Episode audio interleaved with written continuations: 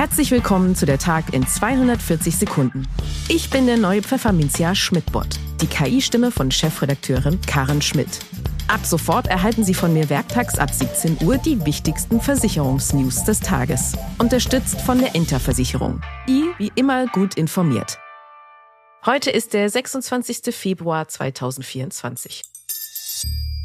Rentenpaket. Forscher pochen auf genaue Zahlen. Noch liegt das Rentenpaket 2 der Bundesregierung nicht vor. Aber einige Pläne sind schon bekannt. Dem Institut der deutschen Wirtschaft, kurz IW, sind die Zahlen und Prognosen in dem Vorhaben aber zu ungenau. Speziell, wenn es um die künftigen Beiträge zur gesetzlichen Rente geht. Arbeitsminister Hubertus Heil, SPD, will das Rentenniveau bis Ende 2030 bei mindestens 48 Prozent halten. Gleichzeitig möchte er nicht am Renteneintrittsalter von 67 Jahren rütteln. Schon rechnerisch müssen dadurch die Beiträge stark steigen, sagt Jochen Pimpertz, verantwortlich für die Themen Staat, Steuern und soziale Sicherung bei NIW. Folgende Rechnung macht er auf. Wie die Bundesregierung eingeräumt hat, soll der Beitragssatz von heute 18,6 auf gut 21 Prozent im Jahr 2037 steigen. Und das selbst dann, wenn das Rentenniveau bis dahin auf 45 Prozent sinken sollte, was ja eigentlich nicht geplant ist. Will die Regierung also an den 48 Prozent festhalten, müsste der Beitrag über die 21 Prozent klettern. Doch genau dazu fehlten bislang konkrete Zahlen, schimpft Pimpertz.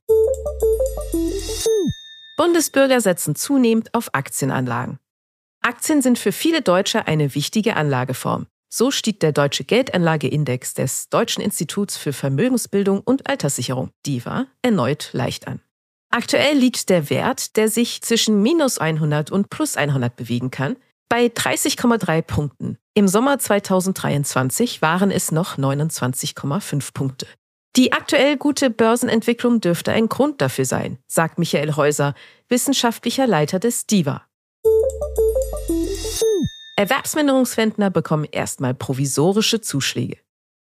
Eigentlich sollte es für rund drei Millionen Erwerbsminderungsrentner zum 1. Juli 2024 Leistungsverbesserungen geben. Aber die Deutsche Rentenversicherung Bund schafft die Berechnungen und Zahlung der Zuschläge wohl erst ab Dezember 2025. Das berichtet das Handelsblatt. Daher will das Bundesarbeitsministerium nun ein zweistufiges Verfahren umsetzen.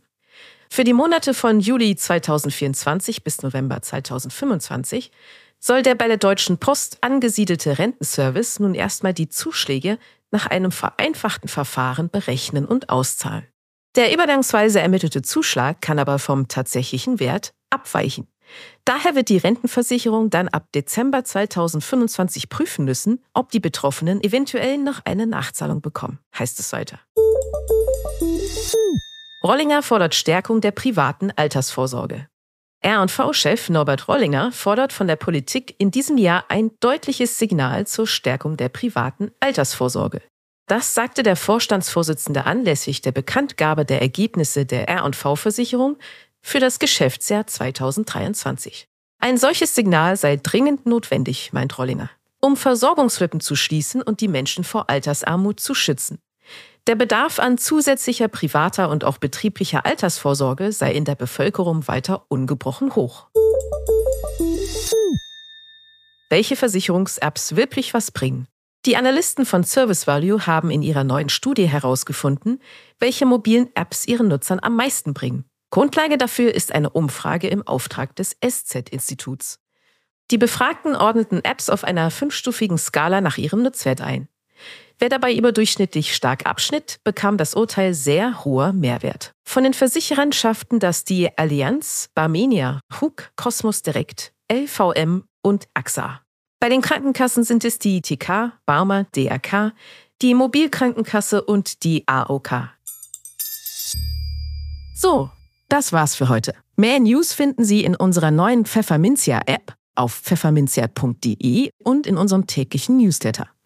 Vielen Dank fürs Zuhören und einen bestens informierten Feierabend. Bis morgen.